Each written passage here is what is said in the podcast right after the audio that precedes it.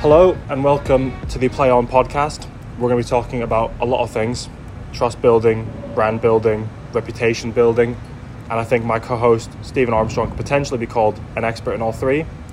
Would you say that? No, no, I, I, no one should call themselves an expert. but um, what I will say is, is I've definitely had lots of career experience in areas or industries that have had reputational challenges to overcome, and uh, I would say certainly through the learns from those experiences. Um, I've been able to uh, help other organisations and businesses uh, learn from those and uh, you know put systems and good practice into uh, into place that has hopefully helped them to uh, build the reputations and safeguard those. So yeah, experience is a word I'd use more than expert. Well, that's a good transition because that's exactly what we're speaking about today in terms of building and maintaining that strong brand reputation. What experience do you have personally doing that? Um, I worked um, for a long time, um, you know, almost you know three decades in, a, in an industry. Um, let's call it quick service restaurant, um, QSR as it's more commonly known. Um, it used to be called fast food, and you can sort of see there. There's an involvement of that just in the terminology that's used. So, again, these are all sort of little tricks of the trade that that help reputations to be built. Um, so yeah, 30 odd year, 30 years of experience in all kinds of different um, roles, covering um, operations, customer facing roles, um, employee training roles, um, European roles in different markets, global roles. Um, so yeah, and you know, the, fa- the, fast food industry was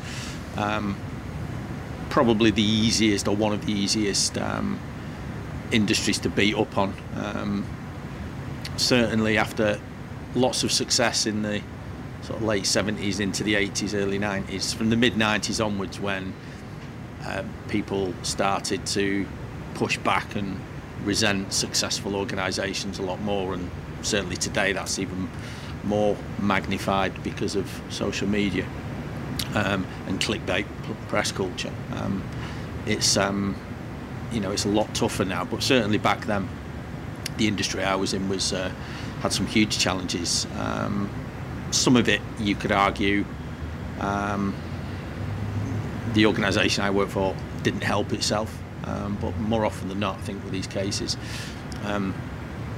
some of the stuff that gets levelled at organisations is isn't oh it's not deserved and but the reality of it is, is you know, uh, someone's perception is their reality. We all know that, and ultimately people believe what they see, what they hear, what they're told, and all these kind of things.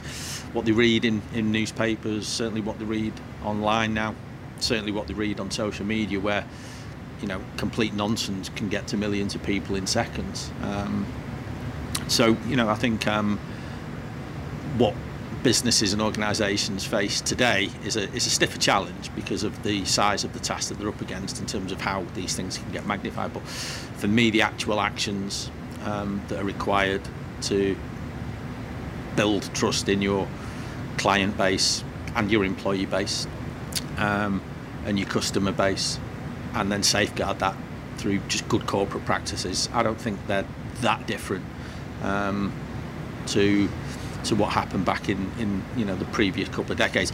As much as people get on about the fact that bad news can can travel fast, well, so can good news.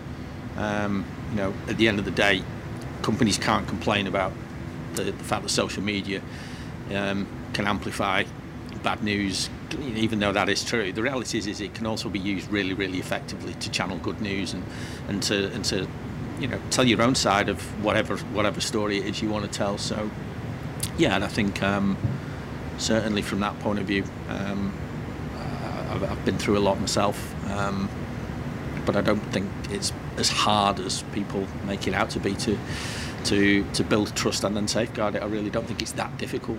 What kind of steps would you say that a lot of companies or brands tend to miss when they're trying to build that reputation? You see a lot of industries now continuously making things worse for themselves, arguably how do you avoid doing that and then improving it as well?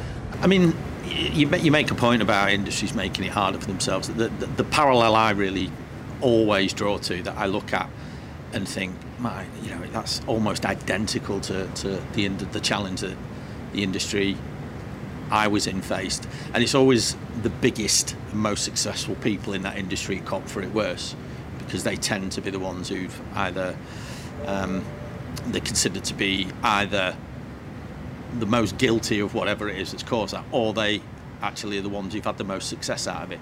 The industry I draw so many parallels to, to today's betting and gaming. Um, you know, betting and gaming is now the, the, the most popular thing to be up on, um, as was fast food in the sort of back end of the 80s into the 90s and and you know so on into the next decade. So I see so many parallels um, with that. In terms of you know how do you go about this? Well, you're always going to have your opposers, and that's just the way of life. But for me, you do two really really critical things. If you've got employees and you've got customers, well, you've got ambassadors on your side. People are already on your side. Um, and good practices in around those areas are really, really important. And you know, your trust building strategy for me starts internally. You know, you create a brilliant internal culture um, in how you manage your employment systems, the, the, the people culture within your organisation, um, and then you allow that to sort of develop into them progressing from being employees to, to being sort of ambassadors of, of your brand or your industry or your organisation. Um, and that's a really good starting point. Um, that's a really big, important starting point. And I think from that point of view, then um, you, have got a fighting chance of being able to help that transition across into your customer-facing strategy as well. And you know, I used to talk a lot in the industry I was in about you know whatever culture we create will cross that cross that counter. Um, and I don't think any, you know, even in an online business, and obviously a lot of betting and gaming um, is online now. There's still a relationship between service provider and, and end user, um, albeit you know a different one, but there's still very very critical touch points where people can feel attached in some way, shape, or form to, to, to an organisation. So, you know, for me, those are two um, really, really critical uh, things. I think I'm not sitting here for one minute and saying, well, just do that and then do that and then you're sorted what I am saying is, is if you do that and that, you're going to go a long, long way down this journey of trust building um, that allows you to then be in a position to build on that. And because here's one thing: you, if, if if if you create a culture around you, people are to want to come and see whether what you're saying about yourself is true. Um, you know, if you run restaurants, for example, um, people are you know, if you're, you're telling people you, that you do this and you do that, you know, you, your service standards are this, your, your restaurant maintenance and cleanliness standards are that, and the food is this world-class standard of whether it be sourcing or production, or um, people are going to come and find out for themselves.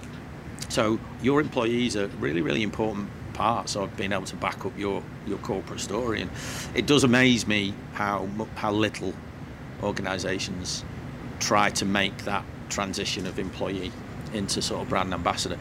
And listen, you know, you, your brand ambassador shouldn't just be senior management within the business. Um, it should be of all levels. You know, some of the best brand ambassadors you can have. Um, sometimes might be just part-time employees who have hooked onto your business for a part-time job, but you know they stayed with you for three or four years, learned loads, and then went on to, to build a good career somewhere else out of doing those things. So there's absolutely tons of stuff, but um, yeah, those are important. Well, one of the ways I think you can see the gambling industry's reputation in some sort of crisis now is the way it's seen in shirt sponsorship, especially in football now. We're seeing less and less clubs choose to have gambling companies on their shirts with a potential ban coming. Are they choosing them or are they feeling like they are under pressure? To, yeah. But what they're replacing them with a lot of the time is are these crypto trading platforms, which as a core concept, you're staking money to gain more. It's very similar how do the gambling companies align themselves with these crypto and trading platforms and move away from this reputation that's now worth a potential national-wide ban? But, but again, that, that might be something that comes their way. You know, listen, coming back to football, there's been football clubs, senior football clubs, notably, notably um, who've taken payday loan companies um, on their shirts and not just disrespect, but I've seen you know some horror stories from those that are, that are on a par with. Listen, you can't escape the current profile around around betting and gaming um, because of the obviously the fact that the whole issue of responsibility around gambling is now as, as big a topic as it's ever been. Um, you know this um, House of Lords report from I think it was from February of 2020 that came out in the middle of the year in terms of its findings, where it recommended um, banning advertising um, again, there's a lot of noise around that, and there's also um, a, a, very, very hungry media, again, keen to promote wrongdoing or bad news or being seen to be, um, you know, uh, on the side of the consumer. Um, and then obviously you've got the political side of it as well, where there are people who are actively using the gambling industry to, to, to, to further political agendas. Um, now, I'm not saying for one minute that there aren't challenges that the gambling industry cannot, um, you know, they, they can't ignore some of these things, and but it's got to be balanced for me. And you know, the and, and I'll give you an example using the shirt sponsorship argument about balance. You can't just ban it. It's as simple as that. You just cannot, because the reality is, is you know, particularly in the post-COVID era, but even before COVID, because it's important. I think people don't just start pointing the finger at COVID and the pandemic yeah. for everything. There was a lot of stuff not right before that came in. Um, what COVID actually is is potentially an opportunity to put a lot of those things on the right road again, but we'll see whether that happens or not. But bringing it back to sort of shirt sponsorship, fine, take all that money away from shirt sponsorship. Well, where does that get replaced from? Because football clubs aren't particularly profitable. Most of them are in debt. Most of them are carrying unbelievably high wage bills, um, and significantly high running costs. They've also been hit largely with things like you know stadium closures and um, in the same way other industries have. So I think from our point of you know that point of view, you, you can't just take away a significant source of income from from a business.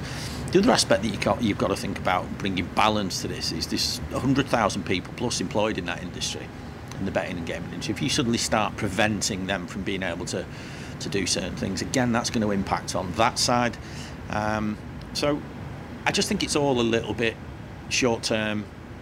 I, I think it's all a little bit ill thought. And I think instead of just saying ban it, why can't there be a more grown up way of dealing with this? I.e., let's get the various parties around the table. The question shouldn't be should it be banned or should it not be banned? The question should be how can betting and gaming and sport, particularly football, work better together so that they're able to invest in sport. Sport's able to realise the investment that comes into that sport and do good things with it. Because a lot of the challenges I think that, that grate on people, not just in, in, in income that goes from the betting industry, income that comes from any commercial partner. Because all most fans are seeing, you know, and as someone who's been a season ticket holder and going to football matches and sports events for 40 plus years, I understand the, um, the relationship between sport and betting. But I get quite aggrieved when I see so much revenue coming into into clubs and into sport, and quite a lot of it going to, to one area, which is which is player wages, and that re- and transfer fees, and that really makes me makes me physically ill. That, but I think what they've got to look at then is is there's got to be some balance to this. How can betting, gaming, sport work well together so that they're able to fulfil their objectives, which is as a betting industry to be able to provide fun and entertainment which is what it is. Um, and I'm not for one minute saying that there aren't people who develop, you know, addictions and problematic behaviour as a result of that. Um, and that should be dealt with, and the gambling industry and sport should be absolutely committed to doing that. But the, the, the majority of people, it, it is fun and entertaining, so they, they should be allowed to pursue that if that's what they if that's what they choose to do with their time and their money.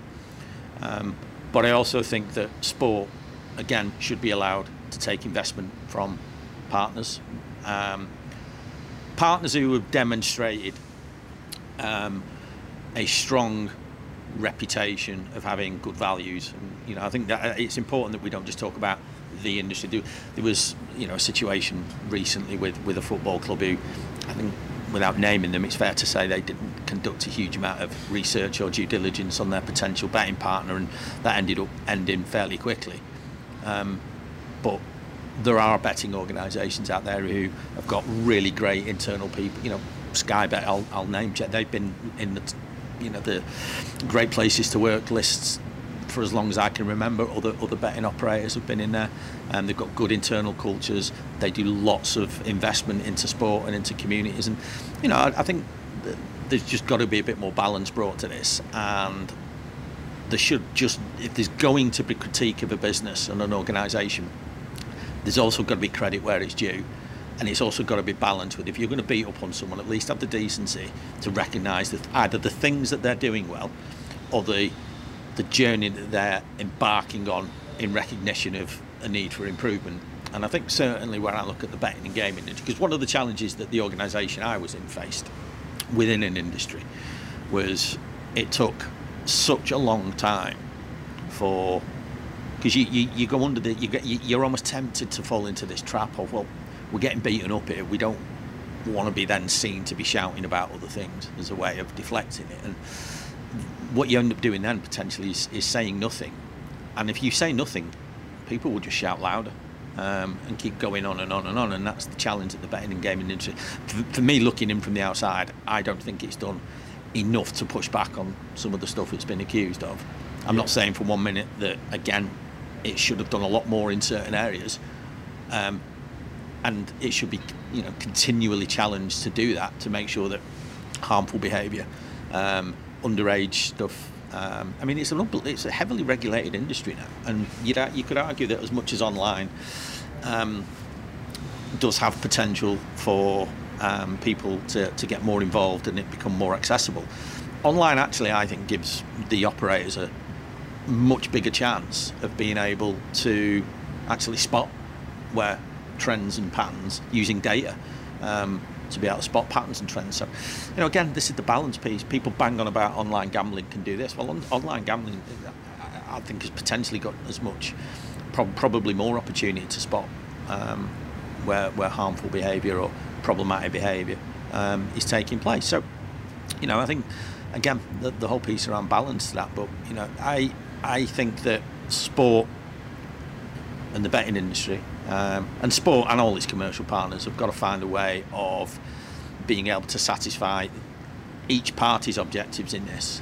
But the other critical component, particularly where football is concerned, I think it's the sport with the biggest emotional connection. Yeah. Um, and whether people like this or not, a football fan might not necessarily be financially in, invested in the same way a director is who wants a return on his or her investment, shares or dividends or whatever. But they're very, very emotionally involved to the point where they almost are the stakeholder you have to appeal to most. And I think a lot of organisations who get involved in sport commercially miss so many tricks with how to position that relationship in and amongst the support community, whether that be football um, or other sports. Um, I think they miss uh, some real, real easy wins there because obviously you've got that emotional connection to your own club. You're not going to want to see a company use it to make profit, but all these companies are ultimately in business of making money. How do you kind of land with that fan community and not make it seem exploitative? What kind of methods can you use? I, listen, I, I, don't think people have huge issues with companies making money. I, I yeah. really don't. Um, and if you do have, well, you know, don't go to any shop ever again. Do not leave the front door ever again because the reality is, whether you it doesn't matter. Yeah, you know exactly. So I think uh, there's got to be an acceptance here that companies are out there to make to make money. Um, what absolutely should be debated is is what are the practices that these companies are using to drive revenue, um, and I think you can have a whole separate debate around marketing, around uh, advertising, and the positioning of some of that. Um, I think absolutely you could have um, an argument about that. But again, uh, the betting and gaming industry is getting pounded for for aggressive marketing. I understand why. I mean, a it's ultra competitive, and b you know their margins are very very small. Um, but I challenge people to go and have a wander around a supermarket and that's you'll see a more aggressive market in, in, in there than, than, anywhere. Every shelf will have a label on it telling you to buy this or points for that. Yeah, five, it, It's everywhere, um, and you know, I, I, don't have a personal problem with it because I mean I, feel as if I'm able to turn around and, and say, no, I don't want to do that, yeah. or yes, I do want to, to, to do that, and I, I, just think the betting game industry gets, you know, I'm not saying for one minute that, you know, the, the, the standards they have to comply by, you know, you know, advertising standards agencies uh, have very very strict codes that they have to comply by, and you know, if you read their weekly or fortnightly summaries that come out of, of cases that have been complained about. Um, the betting industry features in there fairly routinely, but yeah. then so do other so do other outlets. So I think what you've got to do though is find ways of how does this relationship commercially help me as a supporter, whether that be as a um, you know a, a spectator or, or, my match day experience um, or you know, if I go horse racing and it's heavily sponsored by a, by a, by a big a big operator, are they doing something to to, to make my experience better? And I think by and large, sport and investment in sport uh, can can do that. Um, so, but I think it's really really important that when you have that emotional connection, um, and you know, uh, there was the, there's a, a well known quote from somebody who was a very, very, you know, significantly important person within a big fast food operator or quick service restaurant who said, you know, for you to operate, uh, you know, you can't operate in a community unless you're prepared to be part of it and contribute to that. And I think that got said probably back in the 50s or the 60s, and I think that that statement is is absolutely true today. Um, how can people who are involved in commercial relationships, whether it's sport and betting or sport and anything. Um, the fans are always going to know: is this adding any value to my to my experience? And whilst businesses are going to make money, people don't tend to like too much success, and they don't like success if they think that greed is involved or manipulation's involved. And that's where I think a lot of organisations have got to be very, very, very careful. Because if you see news stories about your profits of this and your margins of that, and you've announced record bonuses for your management team. Again, if these are all part and parcel of people's terms and conditions of their job, um, I have no problem somebody being rewarded for working hard, achieving targets and goals and objectives and KPIs, and being given recognition for that. What sometimes doesn't sit right is this if they see it as only one way traffic. Um, and I think if you create an environment where people perceive it to be one way traffic, you deserve everything you get.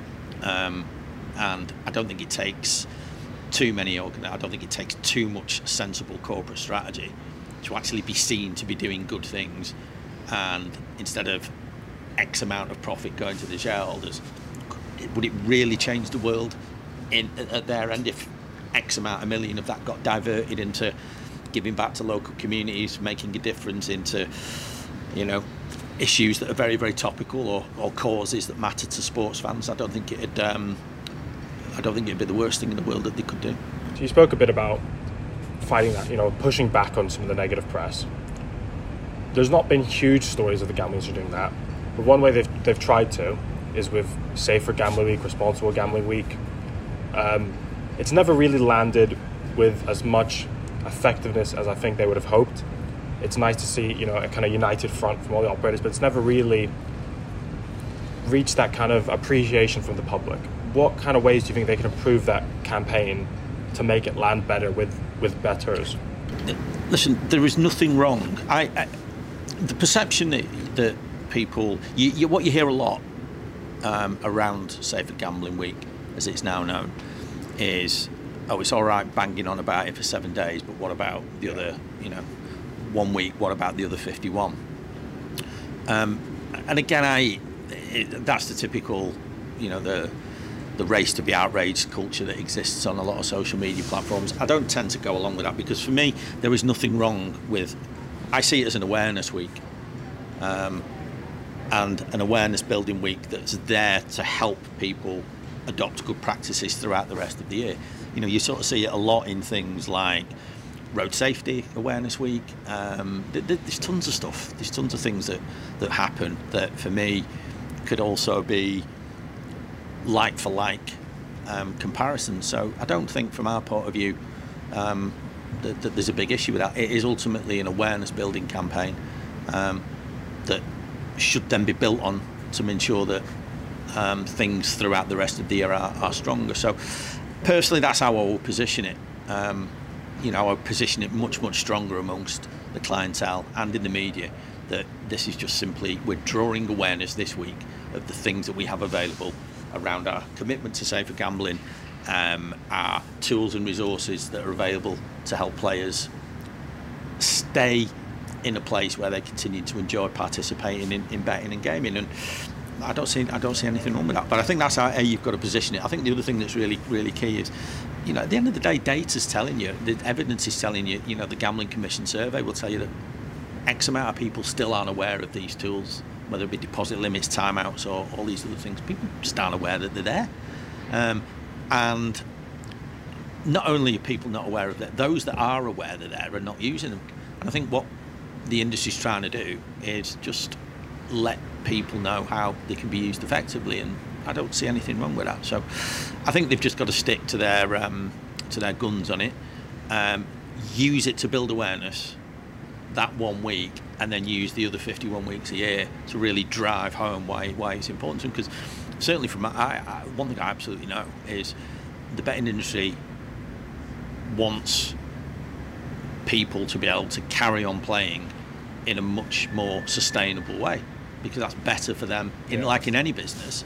A customer that's with you for the long term is a better is a better customer. Yeah. Um, you know and you know the the issue of brand loyalty um, that I think is very very difficult to establish in the betting industry. You know that most people have multiple apps um, and will often go and find an operator who might be um, able to provide them either a better user experience if they're playing online, or they might just like certain offers. They might like, you know, um, the fact that they might be able to get extended odds boosts or, or whatever in the same way that some people will go to a supermarket because I can get more points or more buy one get one free than, than that supermarket where I don't get it. No different. One operator, I guess you could call them, within the betting and gaming space that kind of transcends the poor reputation is the National Lottery. Ultimately, it is still gambling, but it's seen so, so differently. Obviously, they give huge amounts back to good causes and charities, very transparent communications. Why do you think they're seen so differently than, not even part of the in- industry anymore? How do you think they've kind of moved away from that? Yeah, I mean, the lottery is a good example. Um, it, it is different. Um, it's uh, in the same way that I, I, I mean, just while you're on the subject, betting and gaming are different, and yeah. I think a, a, really important thing that betting, you know, sports betting, unfortunately, is getting caught up in online betting, casino slots, and all these other things that isn't doing it any favours. Sports suffering here. Um, because of the fact that it's now getting caught up in, and I think the betting and gaming industry would do very, very well to divorce those two things. Um, certainly in terms of how it markets and positions itself um, strategically. But you know, I don't work in that industry; that's not not, not my problem. Um, but you know, if a betting an if, a, if if an operator came to me and asked for my help and support yeah. in the whole piece around trust and reputation, I would certainly be encouraging activities in, in that space. Yeah. Um, but you know, the lottery have done just a really good job of a making it not like betting um, and I mean, if you think back how it started, you know, I talk a lot about in any strategy three phases: implement it, then embed it, and then accelerate it. Um, if you do those first two phases very, very well, you have a much, much better opportunity on that last phase. Um, I think the lottery, if you think about it, when it first started, I, I think it was around 1994, um, maybe 95. Um, I remember it um, being um, positioned as fun, entertaining. Um, literally, the whole family was sat around um, the television watching it. You know, I'm, and I certainly in, you know, in our house that you know the, the kid, you know, I've seen kids being bought tickets. Yeah. and that's, you know, it, it was positioned as fun the next thing they did unbelievably well is, is they allowed two things to become the narrative: big wins, giving back. Yeah. Um, no one talks about how much they lose on the lottery. No one talks about, you know, and, and you look at the lottery. You know, it started off as, as one draw a week. Um, now I don't know. I, I've not played it for probably 20 years myself. Mul- multiple now, multiple leagues. Exactly, and uh, there's, they're, they're, they're all over. There's loads of draws, loads of different games. Um, you know, you go into a newsagent's and there's just rolls of scratch cards available to you. So, You can sponsor Aldi now. They're at the checkouts. do you know, and listen, that's again is another example of how that's really gone from being that into something that's now Yeah. absolutely huge. And again, I understand the need for competition and um, the need for, um, you know, I know a lot of operators themselves have got their own version of online um, sort of lotteries now, mini versions of it. And again, um, it's just become an ultra competitive environment, and that's the challenge you have sometimes when you end up in an environment that's ultra competitive. You then, uh, you know, and particularly if you're in a business that's answerable to shareholders, or you're in a business that really is hell bent on beating whatever targets or KPIs that were set in last quarter, this quarter, and then next year and the year after, it becomes this continual chase um, that's very, very difficult to, to, to get out of once you're on that journey.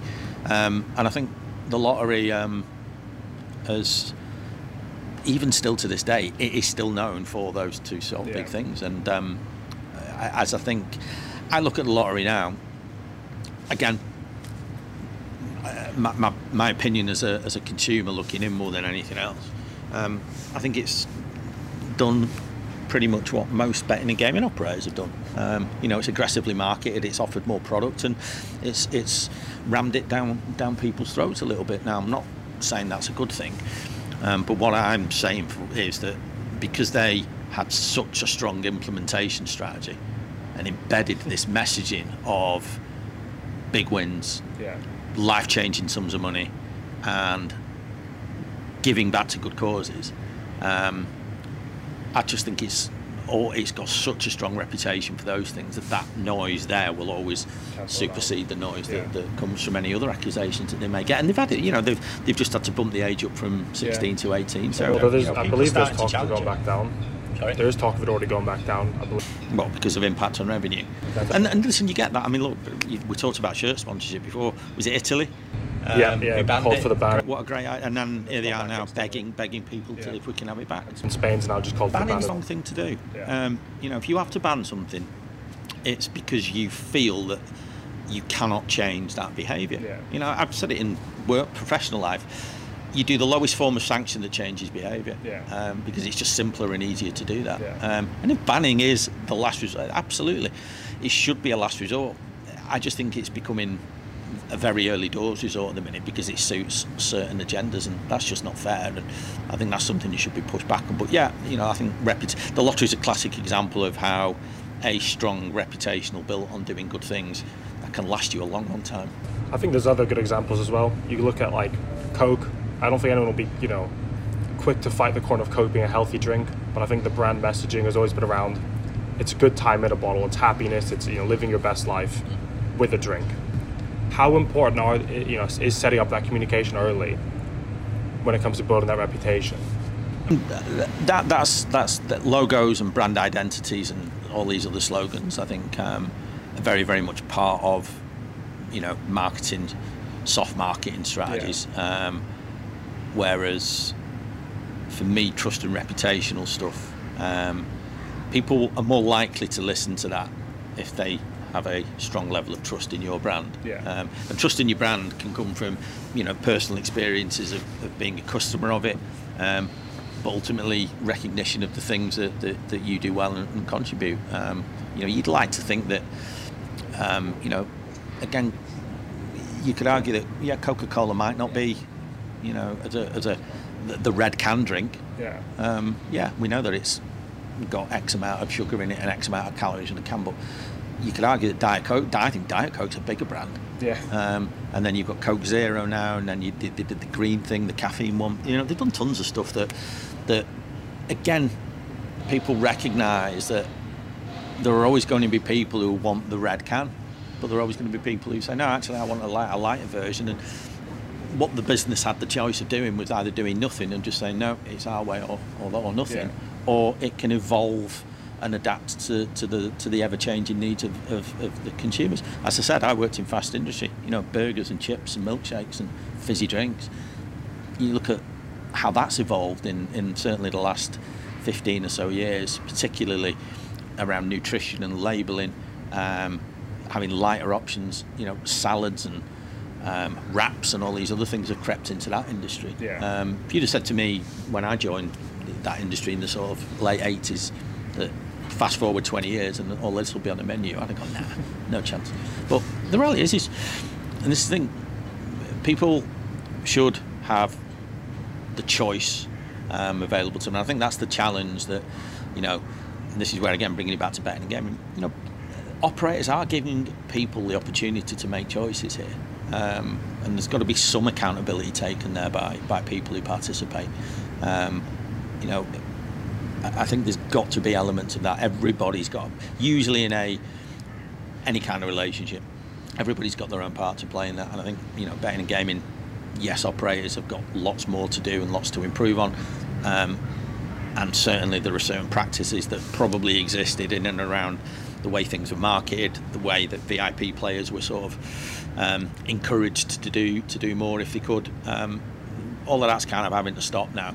Um, and I don't necessarily see that as a negative thing because if it helps organisations cotton on to the fact that to be successful going forward, it's got to be built. You know, we've talked before. Trust is an absolute cornerstone value now. If you want to be successful going forward as a business, trust is a cornerstone value, and you've got to build everything around that. Yeah, I think we'll have an entire separate episode on kind of that building trust and how to do it with you know transparency in itself. But you talked about adapting to trends and adapting to, to the current market. How quickly do brands have to adapt now in order to keep that reputation alive? I think you've got to be careful of. I mean, look, there are certain situations where you've got to adapt like that. Yeah. Um, you know, but there are also certain times where I think you've got to be.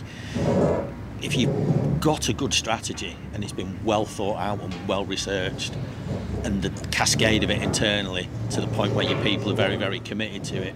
Um, are all aligned, then from my point of view, um, I think you should stick to that um, and not be making knee-jerk decisions. Um, if you've got a good, well-thought foundation within your organisation and a strong strategy, by all means tweak it. By all means diversify a little bit or change course a little bit. But if you've got a strong strategy, you should stick to that. Well, I think we'll leave that there then for today. We'll come back next time to discuss more. But thank you very much for your time Pleasure, today. Mate. We'll see you guys for the next time.